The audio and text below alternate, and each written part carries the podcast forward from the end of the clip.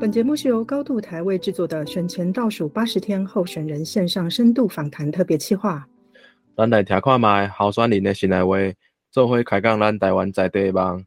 大家好，我是主持人法兰克。大家好，我是蝴蝶，欢迎各位收听今天的节目。我们的录音时间是二零二二年十月二十六日星期三。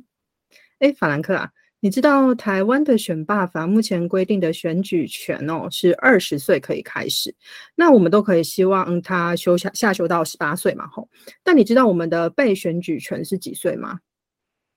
这个我知道，我有做功课的，是二十三岁。干嘛？你又没有这个问题。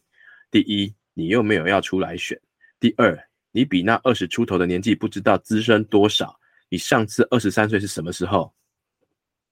哎，你不说话，没有人把你当哑巴，好不好？是要跟你聊这个啊？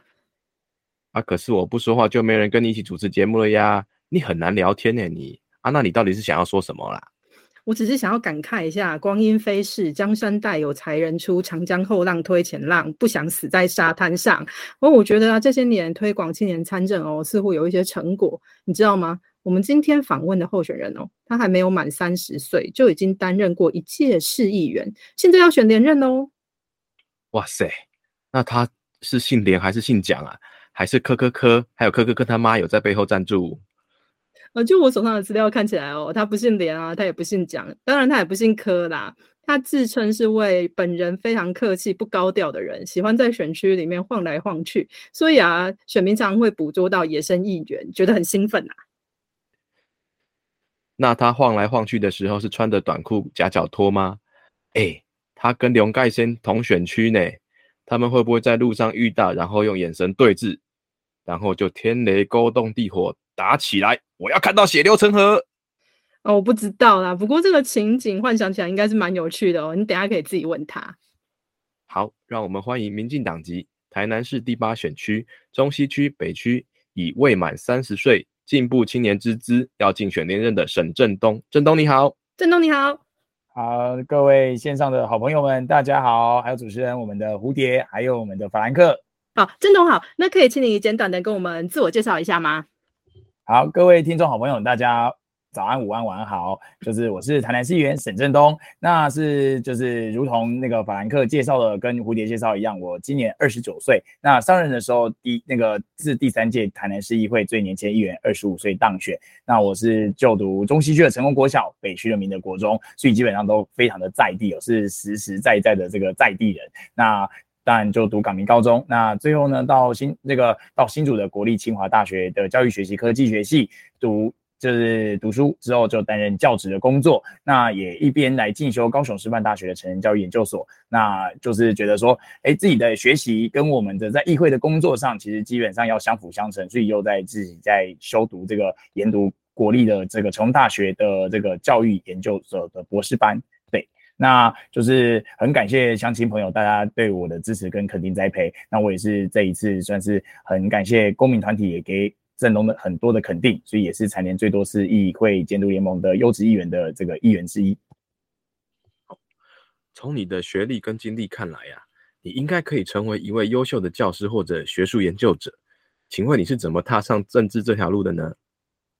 嗯，其实我觉得说，在议会的工作上来说，我其实要强调一件事，就是说，其实担任议员的工作，基本上它是一个各行各业，就等于说，我们议会其实有五十七位的议员，那其实不管是原住民，就是平地或山地之外，也有五十位的这个议员，那他其实都来自各行各业，他不见得是政治的从业工作者，他可能是助理出身，所以他了解到就是可能各行各业的辛苦，那或者是他是药师出身，他更扎根于这个药界的一个，实际上他。希望可以改善的地方，所以我觉得说，基本上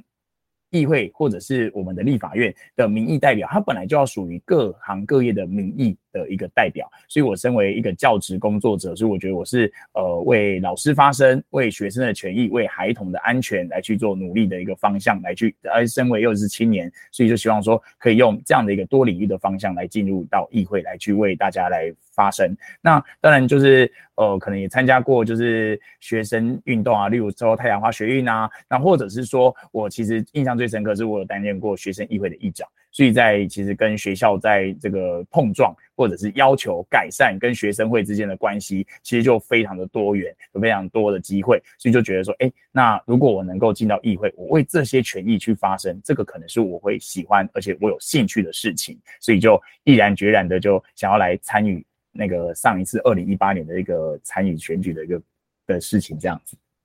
哦，那个郑东真的是从学生时代开始哦，就是进步青年哦，带着大家对抗强权。我现在说的强权是学校了，然后当然郑东也是，郑东也是在学业上面非常优秀哦，一路走来，然后呃学士、硕士、博士是这样子一直往上念哦。那你在求学过程的当中，我们看到高等教育的教授们对你的影响似乎非常的大哦，他们是不是也影响到你对政治的看法跟态度，甚至有没有稍微 push 你一下，让你走上政治之路呢？嗯，其实我觉得。我觉得老师给我们，因为毕竟他还是就是教育的相关科系，所以老师相对性来说，他们会以大家要成为一个，也许是教育行政的公务人员，或者是教育的从业人员，就是一个补习班老师，或者是正式的教职工作，来去做一个祝福，或者是一个启迪，或者是教学的动作。所以就是像我觉得我很有印象，就是大学我的一个跟我同姓叫沈珊珊的老师，沈珊珊教授，他就跟我说过，说做教育的人一定要有良心。所以我觉得说，哎，当然我们说做教育人要有良心，当然做什么事情都要有良心啊，做商人要良心啊，做什么事情都要有良心。所以就等于说，我觉得他对我这句话来说，我觉得启迪到我现在就是每次做任何决定的时候，我都觉得说要回到自己的初心，回到自己有。初心的时候去决定一件事情的发生或者是决断的事情。那在第二个就是我觉得是我的这个研究所的教授何清荣老师哦，虽然在研究所的过程当中哦，让我读好久，读了六年才毕业。毕竟我是读日间部，我不是读那个在职专班，所以在这样的状况之下，其实他就一直告诉我说，我们人要永远保持一个怀疑的心。就做研究也是做怀疑的心，或者是我们去接受民众的陈情的时候，也必须要有怀疑的心，因为。我们也相对来说，我们在自己论述自己的价值跟事情的时候，我们一定会往我们自己有利的方向。可是问题是一件事情是双面刃，或者是多面刃，要多面向的去看这件事情。那当然，在澄清或在解决问题的时候，就必须要多面向的去看，说这件事情到底是同案还是个案，还是说，哎，真的是政府有疏失，或者是呃民众可能他没有想到他背后。呃，可能就是一也是一堆人有这样的一个状况，那我们就去把政策去做修改，而不是说单一对这件事情就要吃吃这个什么那个脚痛就吃医脚的这个药啊，那个手痛就去医手的药，这样子吃，应该是要全部来去做整个盘点跟对症下药，所以就是怀疑这个用怀疑的心来去保持着面对任何的一个事情，对。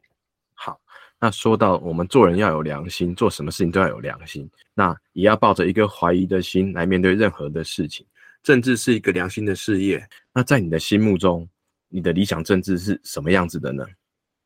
嗯，其实我觉得民意代表，我觉得要慢慢的开始跟民众的接触是越来越拉近的。就是我就是呃蛮欣赏一位，就是我们在二零一八年那时候的选举的一个 slogan，那好像是您也认识的人，好像是东区的李宗林吧，他就说让城市可亲，让市政可近。我觉得这句话真的说的很好。不是说好像又在卖那个卖弄那个台南的那个老文化，就是说叶石涛说一个是台南可以那个什么干活，然后生那个。恋爱的一个好地方，就是我觉得说，以民意代表的角度上来说，他讲到这句话，我觉得很有共鸣。因为我们一直在做的事情，就是要让市政的议题让民众可以更加的了解。例如说，我们在推动什么样的政策，环保的政策也好，或者是生态的政策，或者是呃道路交通安全的政策，也都是如此。所以我觉得说，他这样子一个，我觉得政治本来就应该要这样子，所以我们就。就像刚才法兰克说的，啊，就是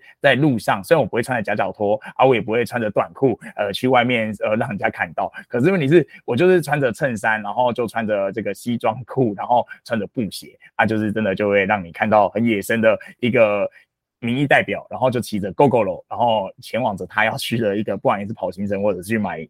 那个饮料去喝，或者是买午餐、中餐这样子，就很随意的，就是去做我自己应该做的事情。对啊，所以我觉得让市政可亲，然后让城市可敬这件事情，让我觉得呃是我的一个政治的理想。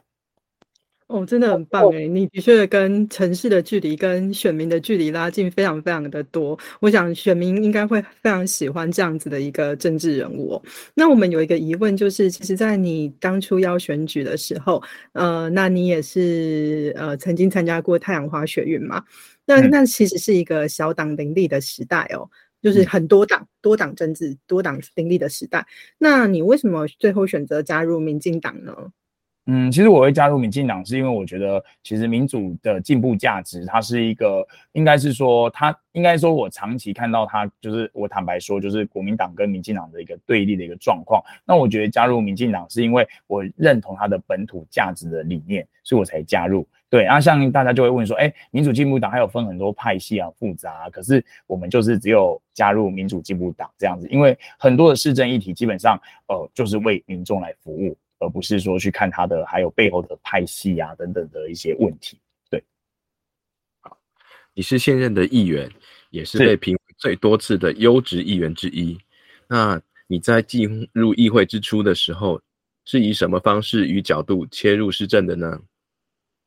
嗯，其实我自己本身就是担任议员的时候，当然教育是我最娴熟的嘛。毕竟，呃，从呃国从大学，然后到有就是工作。那到这个研究所，其实对于教育，其实我的理就是，哎，我有国小，然后在高师大有国中的教师的师资培育的资格，那又有成人教育，所以我等于说我对于教育的这个呃观点是可以从国小到国中再到成人的一个部分。那当然是从教育的一个出发点去，不管是争取这个校校园的一个设施设备、教学老师的权益，或者是学生的安全的一个问题，营养师就是等于说校园的营养师这些权益的问题，这些比较娴熟之外，我们更可以看到说，哎，台南是一个城市的这个古都文化非常的多元，所以我们希望可以争取更多的古迹的修复啊，然后去延伸到很多的问题哦。其实，哎，古迹修复，你就想到说，哎，单纯好像只有对于争取经费，然后去看到古迹的修复，其实不是哦。其实他那边就有藏污纳垢啊，就会跟卫生局有登革热啊，然后有环保问题啊，因为大家可能有一些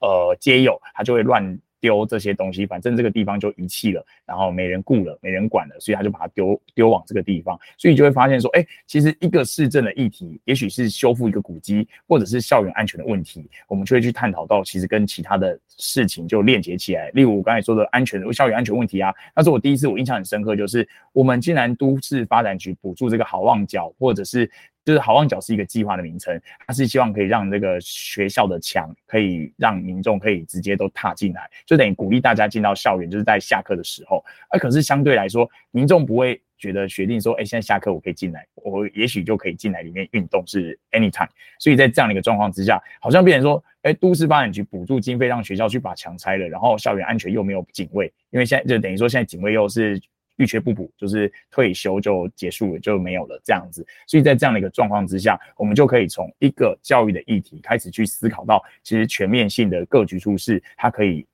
问到的，或者是改善的一个问题的方向。嗯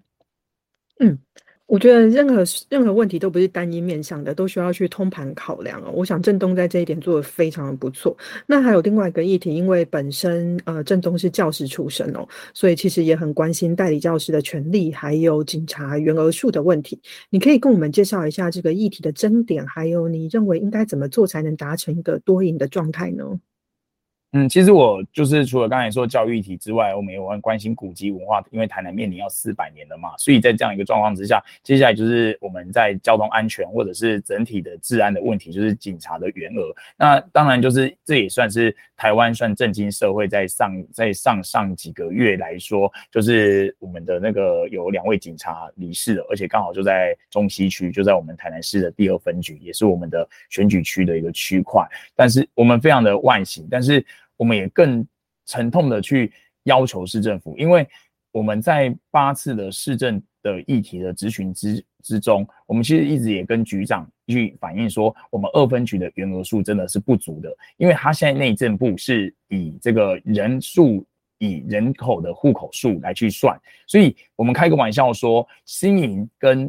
中西区基本上人数是近相近的，所以只差了二十位。远景左右的一个数额，但是我们去真的去思考一下，我们中西区像呃赤坎楼也在我们这边，和乐广场也在我们这边，然后运河也在我们这边，然后呢，所有的古迹都在我们这边。当然，新营也有很多地方是值得大家去玩赏的。可是问题是我们这边的一个，不管是早上、中午、晚上，其实大家都会来到我们中西区，所以员额数相对不足啊。所以怎么可以用户口数，而不是用？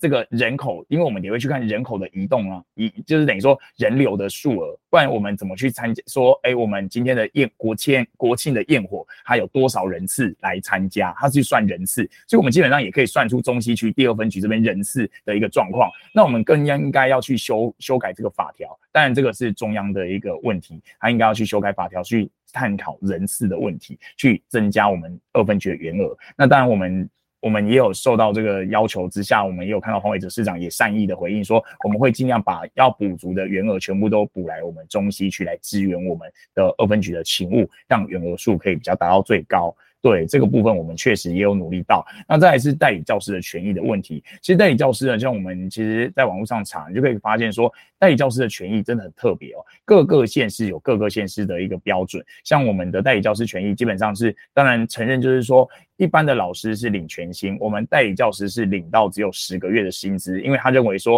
呃，暑假是不用去就是授课，所以就不没有薪水。可是你是我们还有备课啊，然后有一些老师会接行政啊，然后像还有一些是呃，坦白说，我们七八月有时候什么客家的一些乡土民谣比赛啊，我们要带合唱团或者带校队，这些训练是可以停止吗？不可能吧？说哎，老师没薪水，所以老师就不用去，不可能啊！所以在这样的一个状况之下，我们就看到其他县市其实都有善意的回应说，有我们就给到全薪，就等于说聘期是从。呃，八月一号到隔年的七月三十一号，但我们台南市政府确实又是用八月一号，呃，就从呃更正，从八月三十 B 跟着再次更正，八月二十七号，因为在我们争取之下，我们有增加了三天，但是就只有三天的备课日，所以八月二十七到隔年的七月一号来去做呃，就是聘期的聘用。虽然我们有加分的年资，因为我们都知道代理老师要考正式老师就会有聘期的年资的加分，有加到分，因为是满足一年的。可是问题是。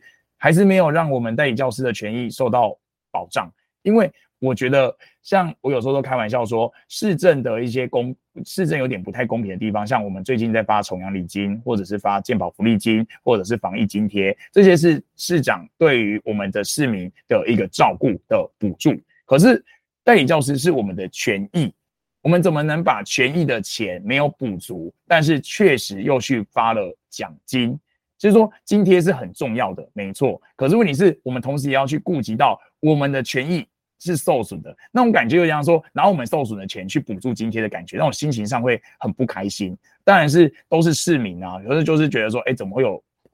有有那种不一样的那种感觉？对啊，这就我们还是在努力这个部分，就是希望说未来还是可以让市长去重视，并且去改善。好，听得出来的，你还想做很多事情。那这个也是你决心参选连任的理由吗？嗯，我觉得其实决定要参选的连任的理由，其实基本上不管是这些权益，或者是说我们的台南四百年古迹的修复，或者是很多交通问题，不过我们现在大家会最诟病就是我们的 T Bike 在全台南市哦很夸张，只有七十八个站点。那我们未来当然是已经要解约解约了，然后解约完之后就有新的营运团队，所以我们希望说在交通的问题上，我们都开玩笑说这个这个共享式脚踏车应该会是交通的最后一里路。虽然我们台南也还没有捷运。但是至少还有这个问题还要去解决，那还有所谓的这个左那个偏心式左转道的一个部分，也慢慢如火如荼的在台南市区做建制。所以我觉得其实很多很多的市政议题，基本上没有办法一次可能在四年内去做完成，所以需要一直陆陆续续的追踪，还有进度上的一个要求。那我们会积极更加的努力去追踪这些进度，所以才想要去呃争取大家的认同，并且来让大家可以愿意再给我们。这个再次的机会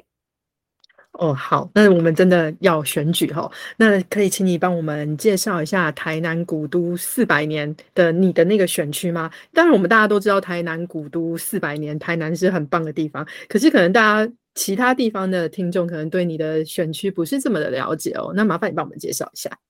好，那就是跟大家报告一下，我的选区是中西区跟北区。那中西区可能是大家就是一踏出火车站，你往前面一看，右边是北区，左边是中西区，你脚上面踩的是东区。哎，这样子有没有听得清楚？火车站前面哦，火车站前面你踩的是东区，右手边是北区，左手边是中西区。所以中西区其实就是大家会往的这个 Focus 啊、星光三月啊，两个星光三月都在我们中西区。然后或者是我们的赤坎楼啊、五妃庙啊、孔庙啊，基本上就是都是中西区。你只要吃到美食，基本上像大家炒的说康乐街的牛肉汤，中西区。然后说那个运河，这也是中西区。然后呢？反正你只要想到很多的美食，基本上，呃，差不多不敢说全部啦，就是差不多五成左右，基本上都可能在中西区比较多。所以你只要绕到什么台南大学，你如果来延禧也是中西区，然后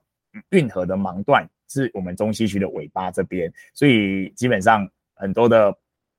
那个晚上的夜生活啊，像一些酒吧啊，或者是一些呃深夜的食堂，也是都在中西区。这个这个部分，大家可能可以去了解一下。哦，中西区这原来这么的呃这么的，虽虽然不是很大，但是它确实都是大家常去的地方哦。那再另外一个就是我们北区，北区比较像是我们台南市的一种，就是算是住居住的一个品质很好的一个地方。虽然有一些像鸭母寮菜市场啊，就是成功路的另外一边，它是中西区，它也是市场跟这个经济发展。荟萃的地方，但是我们这边比较重视的是，呃，就是我们的居住的一个品质。例如说，我们的好事多就在北区，我就挑几个大家可能会比较知道的地方。我们好事多就在北区，那它是跟着这个盐水西桥这边这一带都是北区的区块。那我们中线就是大家所知道，就是南山广场，跟老台南知道叫做我们的这个东地市。对，东东帝市这个不知道大家有没有印象？不知道不是台南人可能不知道那个地方，但东帝市为什么说南山广场？原因是因为它明年可能就要重新开幕了，所以大家就会开始敲碗说：哎，我们的那时候吃的什么温尼汉堡？然后说那时候上去玩那个碰碰车会不会出现啊？当然就是未来的营运方式就不太一样。那在开源地方呢，就是有一个美国学校啊，因为那边以前就是真的是美军驻扎的那个美国的学习这个一个学校，所以那个地方就是我们的北区的一个开源路段的一个地方。那到成大，成大有一部分也是我们的北区哦，就例行校区是社科学院那个地方，也都是我们北区。成大医院也是北区哦。对对对，所以大部分我们的包夹的这个区块，大概就是以这些区块来让大家更加了解我们的中西区跟北区的区块，我觉得会比较嗯，让大家更加了解知道我们的选区在哪里。谢谢你精彩的介绍，哎，让我这个曾在台南读书的人很有感觉。那目前你的证件十二项里面有八项已经达成了，那其他三项还在进行中。那其实以达成率来说，呃，算相当不错的了。那可以挑选一项你在实行的过程中，让你觉得印象最深刻的，来跟我们分享一下好吗？啊，那我比较弹性，我想要介绍一下我们的特色游戏场的部分，还有停车塔的复合式建筑的一个部分哦。就是说，第一个特色游戏场，我觉得印象最深刻是那时候二零一九年的时候，大家都在说，哎，屏东有一个很棒的这个特色游戏场，然后说潘梦梦安县长很喜欢做特色游戏场，让小朋友玩。然后我们台南市是身为直辖市，但是都没有。那时候我就心里想说，哎，我们台南市一直在去做思考，说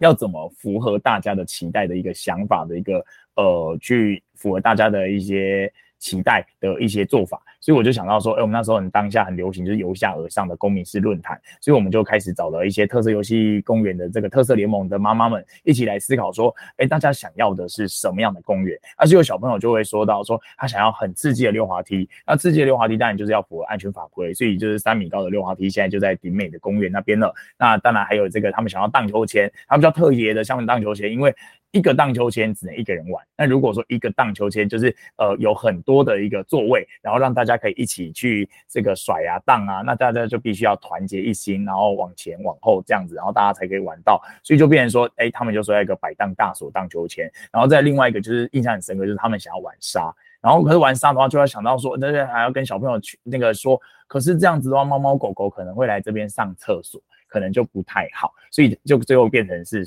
历史，就沙粒这样子，然后小就那猫猫猫跟狗狗如果碰到啊，他们会不舒服，所以他们就不会来这边上厕所。然后就是跟这个还要跟小朋友解释，然后觉得哎，这些爸爸妈妈还有跟一些公部门的人员，就是觉得哎。这个活动虽然很辛苦很累，但是跟他们沟通的时候，确实做出来的样态，确实那时候也轰动了一时哦。二零一九年那时候，哎，做出来好像是二零二零的年尾的时候，哦，每次都去那边有上化来的，有嘉义来的这个，然后还有这个。还有攀爬网沙坑嘛，所以这些等等的一些设施，当时候真的是轰动一时。觉得很开心，就是用由下而上的方式来让乡亲们决定我自己的公园要长怎样。那真的市政府也核定预算，然后做出来，也造成当时的轰动。对，那再来另外一个就是停车塔的一个部分。其实我自己本身在证件的推动，或者是我在担任四年工作的时候，其实我很想做一件事，就是没和闲置空间。就是当然另外一个可能也是想要说的是英法健身俱乐部，因为我们其实基本上很多的这个政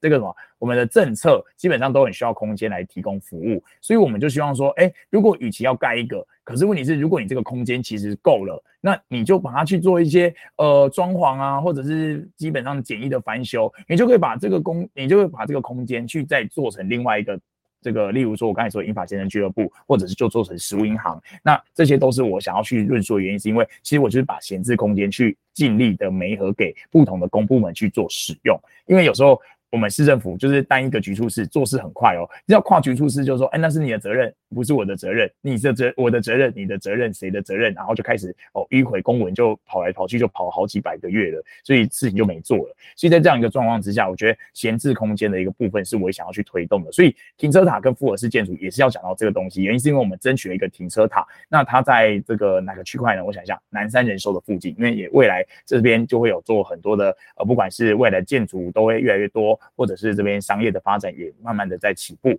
所以呢，我们争取这个之外，我们还增加了公托，还增加了礼活动中心，所以我们原本只有两百有两百六十几个位，可是我们牺牲了差不多四十几个位，可是我们换出来的是一个公托跟一个我们的礼活动中心，来提供我们的里民的一个使用的需求，跟当当地的小朋友有一个公共的托育中心，所以我觉得说，基本上闲置空间或者是预。我们就会想到说，哎，越未来会不会有出现的闲置空间？我们就尽力在它还没盖之前，就快点去把它多加的应用。虽然花的钱比较多一点点，但是呢，我们确实可以用到它的一个空间性较高。对，所以我觉得这是我想要去呃努力，或者是我觉得我们在努力已经成功的一个案例，想要来跟大家分享。嗯，真的很棒哎！那个郑东在做媒和闲置空间这个部分呢，我们相信必须跟很多的部门来协调协力，不管是公部门还是私部门，甚至是民众的部分哦。那在这四年当中，你做了好多好多这样子的事情，为了不辜负选民对你的承诺，努力实践政见，对不对？那在这个部分。呃，我们当然希望你每天都是这样子，有冲劲、有活力、很开心啦。可是一定也有遇到低潮跟困难或困境的时候，那你可以跟我们分享一下吗？嗯，其实我觉得，呃，就是想要分享就是公有市场的一些故事啦，因为。呃，有一首歌嘛，就是想要的我却不能够给你，我全部我能给的又不是你想要拥有的。其实这首歌应该大家会呃是朗朗上口，这是我们这个年代的歌曲。对啊，可是我觉得有时候公有市场就是这样，因为我们的相亲基本上大家都是赚那种辛苦钱，真的很辛苦，尤其是在疫情的期间，公有市场真的是门可罗雀的一个状况也很严重。所以当然我们就希望说，当然现在市长在发这个振兴的市场券，或者是我们整个国家就是在发这个消费券，去让大家鼓励消费。可是有时候我们去思考说，我们去日本看到什么景市场啊，或者是黑门市场，或者是很多的市场，其实它的这个灯火通明，然后。安这个干净的这个水沟，或者是整体的一个形象，如果说可以去把它做一个打造，哎，它如果变成一个完美的打卡店，那其实有时候那种经济的发展的商圈的这个 get 齐，我们台语叫 get 齐，这种可能性就会比较好一点。可是有时候就会觉得说，我们那么努力去争取这些经费要来做了，可是摊商就会说，啊，你这家顾啊我。这各位啊，还是讲归各位啊，无法都做生意，啊，你要安装搞到不会凶，那时候我就会觉得说，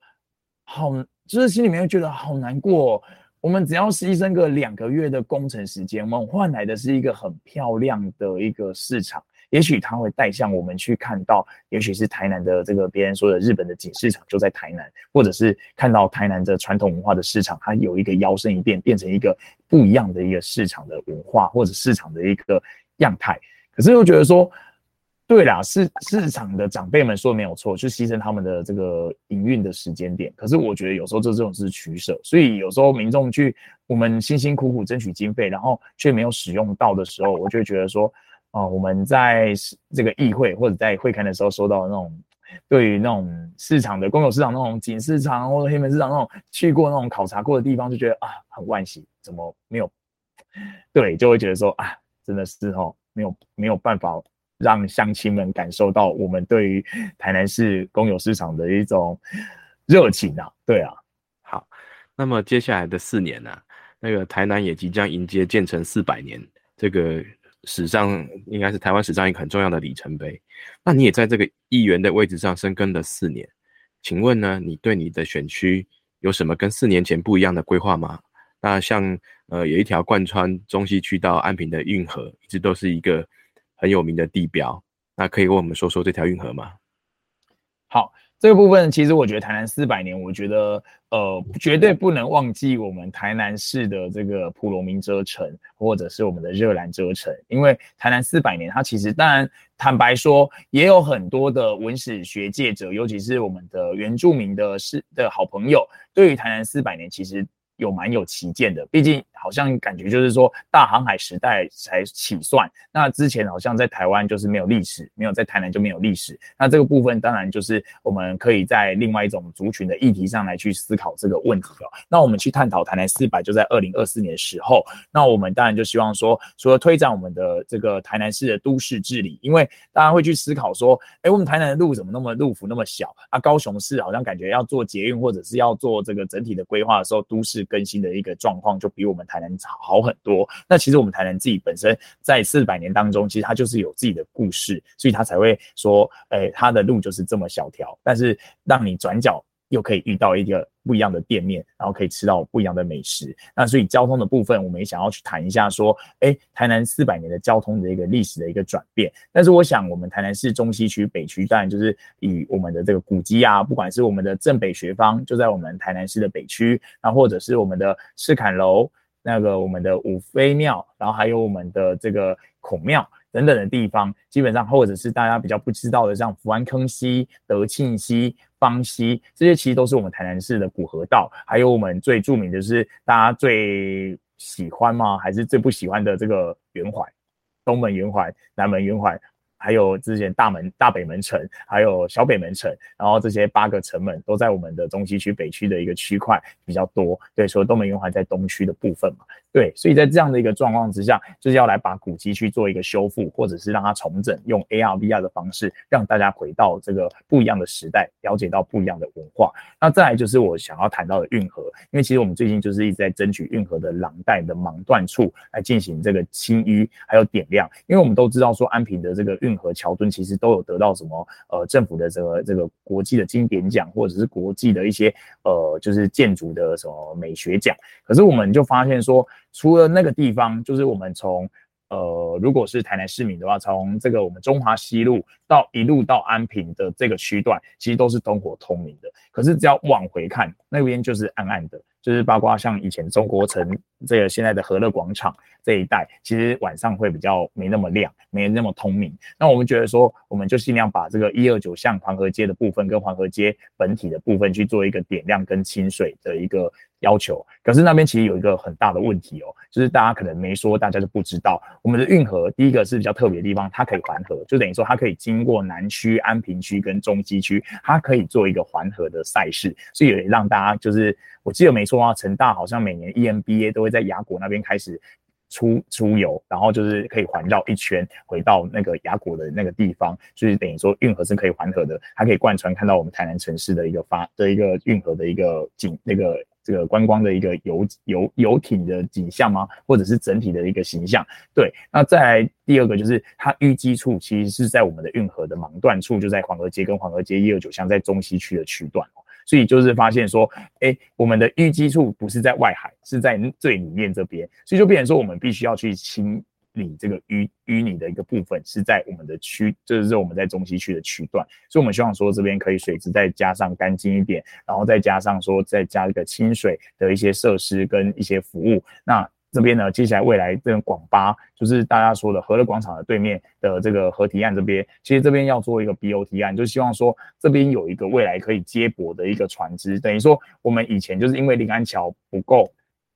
不够高，那加上说它现在也因为耐震补强系数不足，所以决定要拆掉。所以，我们未来的中华西路那边的台十七的这个临安桥，它就会比较微幅的往上扬，因为也让底下的河的这个什么那个船船只可以进到我们里面这个中西区的盲段处，是不用大家就是还要把那个身体去往下躺才可以过去。对，所以我们也希望说，在台南四百年的时刻呢，我们希望可以让世界上所有的好朋友都可以来到台南。那我们台南自己本身，不管是古迹啊，或者是运河啊，或者是我们所关系的经济发展、都市的治理，跟我们的一些传统的文化美食，这些都必须要准备好，迎接大家来到这个呃不一样的一个城市，或者是给大家看到说，我们城市已经准备好让大家来看了。嗯，很棒哦。我们常常说到日本的话，大家会知道说日本的古都就是京都，然后京都里面有鸭川。希望哪一天在呃在旅客的眼中呢，他们讲到台台湾，他们就会想到台湾的古都是台南，然后台南有安平运河。那我们刚刚说的是比较偏向外地旅客面向的愿景哦。那请问对于在地的居民呢，你有什么样的愿景与规划呢？例如说这条运河，它不只是观光啊。我们是不是有机会可以拿来变成上班通勤的交通工具呢？你是说，例如说坐游艇去上班吗？这个对对，这个有点。这个这个可能嗯好，我们再来思考一下，我们跟公部门再来商讨一下，这可能有点困难啦。因为坦白说，就是你去的地方可能不见得是那些区块，你就可能用那个地方来上班的。对啊，没关系，这个题外话，我们先来了解，我们可以跟公部门再讨论。其实我很时常想要 PS 一下，就是说，基本上有一些乡亲会来给我们一些很这个比较特别的考题，或者是比较呃听起来好像比较困难，可是。我们不会说，哎，这波科林啦，这杯啦，这波花多啦，我们会去思考说，哎，他的这个脉络，或者是他想要去达到的目标，我们尽量取得大家的平衡。那回到这个问题点，就是说，其实对于这个观光啊，或者是经济的发展，基本上对呃市民来说，可能就是以。台南的居住的可能是经济发展，他们是商人，或者是他们是在卖东西的人嘛。那如果是以生活起居的乡亲朋友，他可能就是我们希望可以争取到中西区的亲子游泳馆，或者是我们的这个公寓公共托运中心。为什么会这样说？因为其实，在我们这四年当中，刚刚有提到说，我们有停车塔的部分，确实有里活中心加上公托了。那在北区的部分，可以提供给乡亲朋友来做使用。那毕竟中西区就比较略少。一些这样的一个设施设备，那大家就会说，哎，中西区怎么会需要嘞？中西区好像都是呃老城区，然后长辈居多，没错哦。可是问题是西区有一个地方叫做湖美，就是 O B 这个就是这个区块。其实这边的话，其实年轻人也很多啊，然后就是长辈的这个老年人口化相对较低。对，以前以中区或者是西区成功路、西门路一带的话，基本上老年人口率可能都到二十左右了，二十真的蛮高的。那那边可能差不多在十五、十六左右，所以那边确实还是有一些呃乡亲朋友是比较年轻，那也需要有一些公共托婴的中心跟需求的一个呃设施的。那再来呢，就是还有我们觉得说。台南市其实基本上古都嘛，那就有一些新的创意，例如说我们最近在文化局有卖这个新的那种，就是台南建成纪念啤酒，那或者是呃台南这个赤坎楼不是有 B 系，他就卖了一个 B 系的文创商品，所以我觉得说我们其实台南市的文化创意这件事情其实很值得大家去思考，说有没有一个清创的空间，像我们之前就是呃在赖清德赖医师担任市长的时候，那那时候就有一个胖弟。那这个胖弟就在南门路二十一号，那时候很有故事性，是说那是他的竞选总部。那竞选总部就是竞选上任担任市长之后，他就把这个地方去让青年朋友去发挥他的创意力，然后去做他。这个可以去做文创的一个空间，那我觉得说，其实台南市有很多地方，其实都可以去做青年创业的空间基地，不管是文创也好，或者是美食的研发，或者是很多很多不同的面向，不管是科技业也好，我觉得都是一些呃我们可以去努力的一个方向。那当然就是最需要就中西区、北区就是空公有地就是稍微较少了。对啊，所以这部分我们还是要再努力媒合这些闲置的空间，所以我才会说，基本上大家很难去关心说，哎，沈振东很喜欢去媒合闲置空间，可是媒合闲置空间有很多好处啊，你可以把一些人家不知道的地方去做成一个很好用而且很可以用的地方，让乡亲可以更知道里活中心他们上面其实是闲置空间可以去做使用。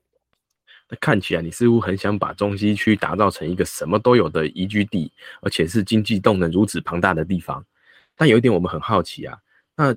中西区已经是个老城区了，它已经挤入了这么多的产业的话，那如何在发展所谓的科技产业专区呢？嗯，其实中西区的话，其实有一块地是呃，大家可能比较不清楚，就是我们河尾路五段即将要直接打通到安平，要不然其实大家都说这个河尾路五段直接转到华平路啊，看就是好像跟那个什么那个量角器一样，直接量可能就九十九十度的感觉。所以在这样的状况之下，其实那边的车祸其实蛮严重的。那未来这边因为它是。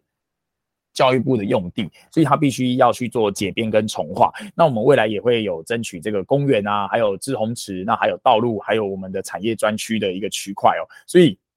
未来的部分就是这边还是有一个很可看性的发展。那当然那边就是我们不管是北区跟中西区，都是在这个地方有汇集，就是一样。河尾路五段左边是我们的中西区，右边是北区的一个区块哦。所以在这个地方其实基本上人口会在攀升。所以刚才呼应到刚才，其实中西区的亲子游馆或公托是需有有有需求性的。那这边的话，产业专区也是未来听我们的那个护专。台南护专，他也会搬来这边，所以在这样的一个状况之下，基本上我们整体的一个发展还是依然如火如荼的在进行。当然说中西区的人，这个这个土地真的不够多。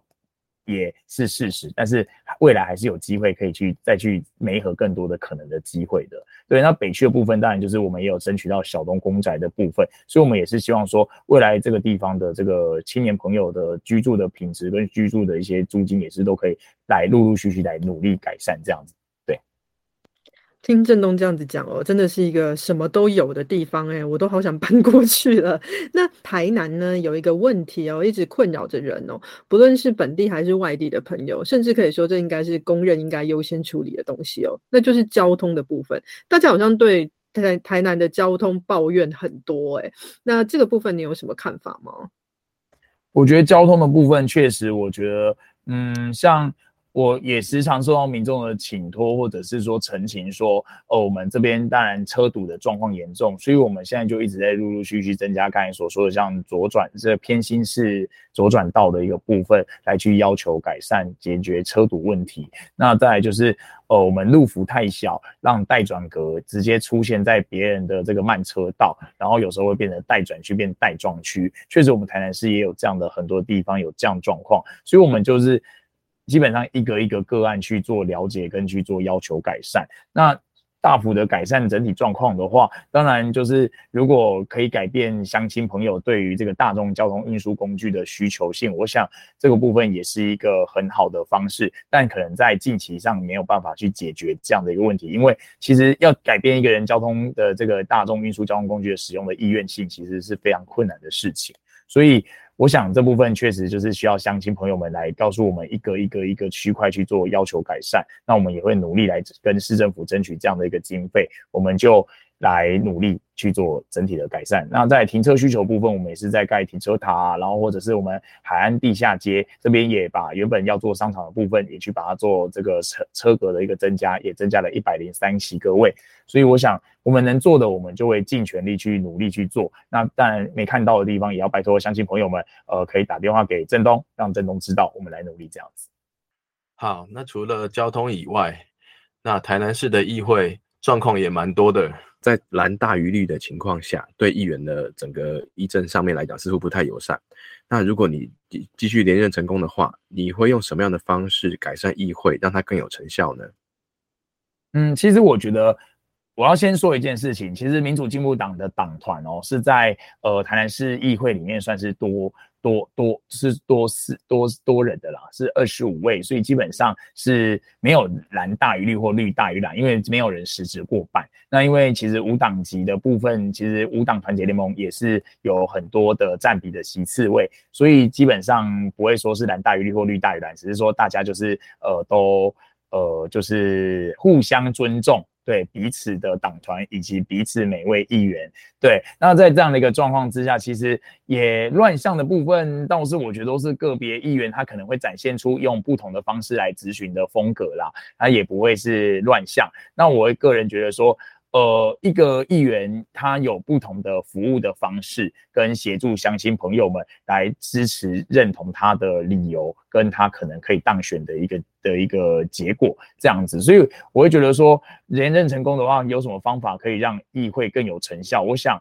这部分确实每位议员他有自己的问政的这个权利，那还有问政的品质跟他的需求，所以我觉得这个就尊重每位议员他。的问政的风格跟方式跟空间，对啊，这个部分就是尊重每位未来的议员。对，那你在当议员之前呢，你有没有想过自己要成为一个什么样子的议员？那你现在是你想你以前想的那个样子的议员吗？那你以后又会往什么样的方向而努力呢？嗯，应该是说，我觉得我认真的觉得，一开始我本来觉得就很单纯的，就跟刚才访谈的部分一样，就是说，我认为说我以教育出发，然后我以教育为准则，然后去做争取跟要求改善，那当然会遍及很多的局处事嘛。可是我会觉得说。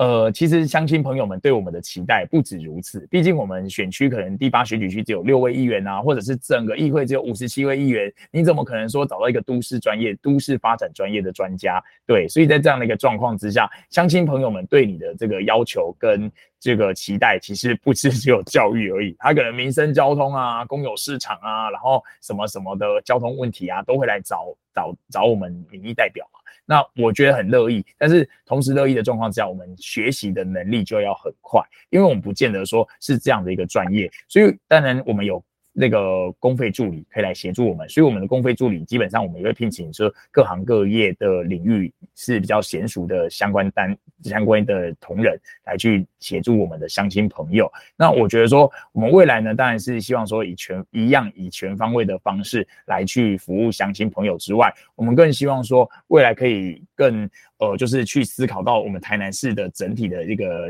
愿景，就是说我们除了在关心中西区、北区之外，我们也可以试着去关心说我们整个台南市政的一个发展。我觉得这个是我们可以去做的事情。那我们也要努力去往这个方向去迈进，因为我们选的市议员虽然是有选举区叫中西区、北区，但是我们看到了台南市的整体的发展，它不可能只有中西区、北区。像我们现在南科区也在正如火如荼的发展，那沙仑绿能科学城它就在我们的南科，呃，不不，更正，在我们的这个新那个。归仁仁德这一带，所以就等于说，我们整体的台南市是一个很这个很这种，就是很远、很阔、很很宽、很大的一个区块。所以我觉得我们应该未来要更有宏观性的去看到整个台南市的整体的发展脉动。这样子。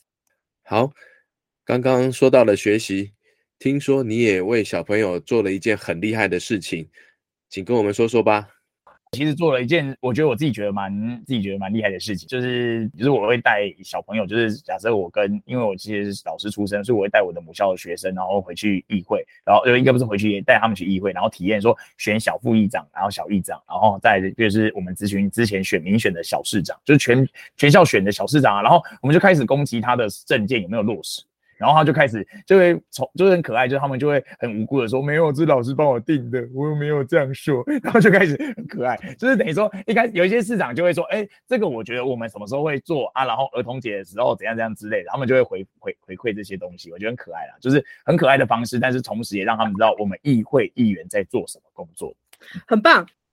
没有啊，就是一个，因为这个可能我比较担心说，大家如果相争要报名的时候，我怕会那个就是爆场，对，爆场负荷不了，而且重点是要一个学校为单位，因为这样才真的可以让大家了解到他们做的事情。要不然我们如果带高中生，他可能要先去塑造一个那个议题出来，让他们知道这个议题在干什么，然后再来去做呃营造他们去咨询这个可能对于这个证件提出来的人，对啊。对啊，因为每个年龄层的教教案设计是不一样的。对对对，确实。这也是为什么你学教育，然后又要学成教，那个是不一样的东西啊。对啊，是啊，是啊。好的，节目来到尾声，现在是拉票时间，请郑东告诉我们选民必须知道，而且非投票给你不可的理由。我要先感谢一下各位市民朋友们，在二零一八年的时候给我这样的一个机会，让我进到市议会。那我会认为说，我每一年每一天每一个时间，我都很希望说，我很努力在为乡亲朋友们做呃大家期待的事情。那我觉得。我们就是继续做，然后我们很肯努力，然后我也坚信着，就是保持着一颗良心，然后抱着一个怀疑的心，去来为乡亲朋友们去看到台南市政府应该要改善而没有改善的问题，我们会陆续一直要求追踪改善。那我们会对乡亲的朋乡亲朋友们的要求及我们那个对于一些服务案件，我们也会更积极、更努力，而且一直穷追猛打的去。帮大家来完成这样的一个大家的期待。那我想，我们自己在专业领域上，我们也都非常的努力在精进自己的能力。那我们的同仁也都非常用心在帮大家做大家所要完成的事情。所以，如果您觉得郑东还算不错，那请大家在十一月二十六号将您神圣的选票投给中西区北区第八选举区的七号沈振东。拜托大家，我们一起努力，让台南可以更好。今天真的非常感谢郑东哦，郑东今天用声音让我们各方面认识了老台南。他透过教育与生活实践，从生活周遭发生的事情到城市的大小事情，人人都来参与，一点一滴的慢慢来改善。老城也会有它的新风貌，这是从人建立起来的文化底蕴，也是能够传承后世的民主精神。他秉持良心，认真。认证不说不可能，不怕创新跟挑战，年轻有活力，不忘精进专业能力。沈振东的认真是否值得你的这一票？我们等着一一二六，让大家一起来认证。好啦，到了节目最后的时间，又是我们交朋友拿好物的时间喽。本次的好物是由新北市板桥区市议员戴伟山提供的亲笔签名挡泥板一个。在这次专访公布的隔天十二点，我们会在沈振东与高度台位的粉砖各抽出一位幸运得主，小编会跟你联络寄件地址哟。请大家在留言处给振东议员加油打气，要动钻，分享给你的亲朋好友，最好是台南市中西区的选民。以及新北市板桥区的选民也可以一起哦，来留言参加拿好物的活动。今天非常谢谢郑东议员，也谢谢大家的收听，我们下次再见，拜拜，拜拜，拜拜。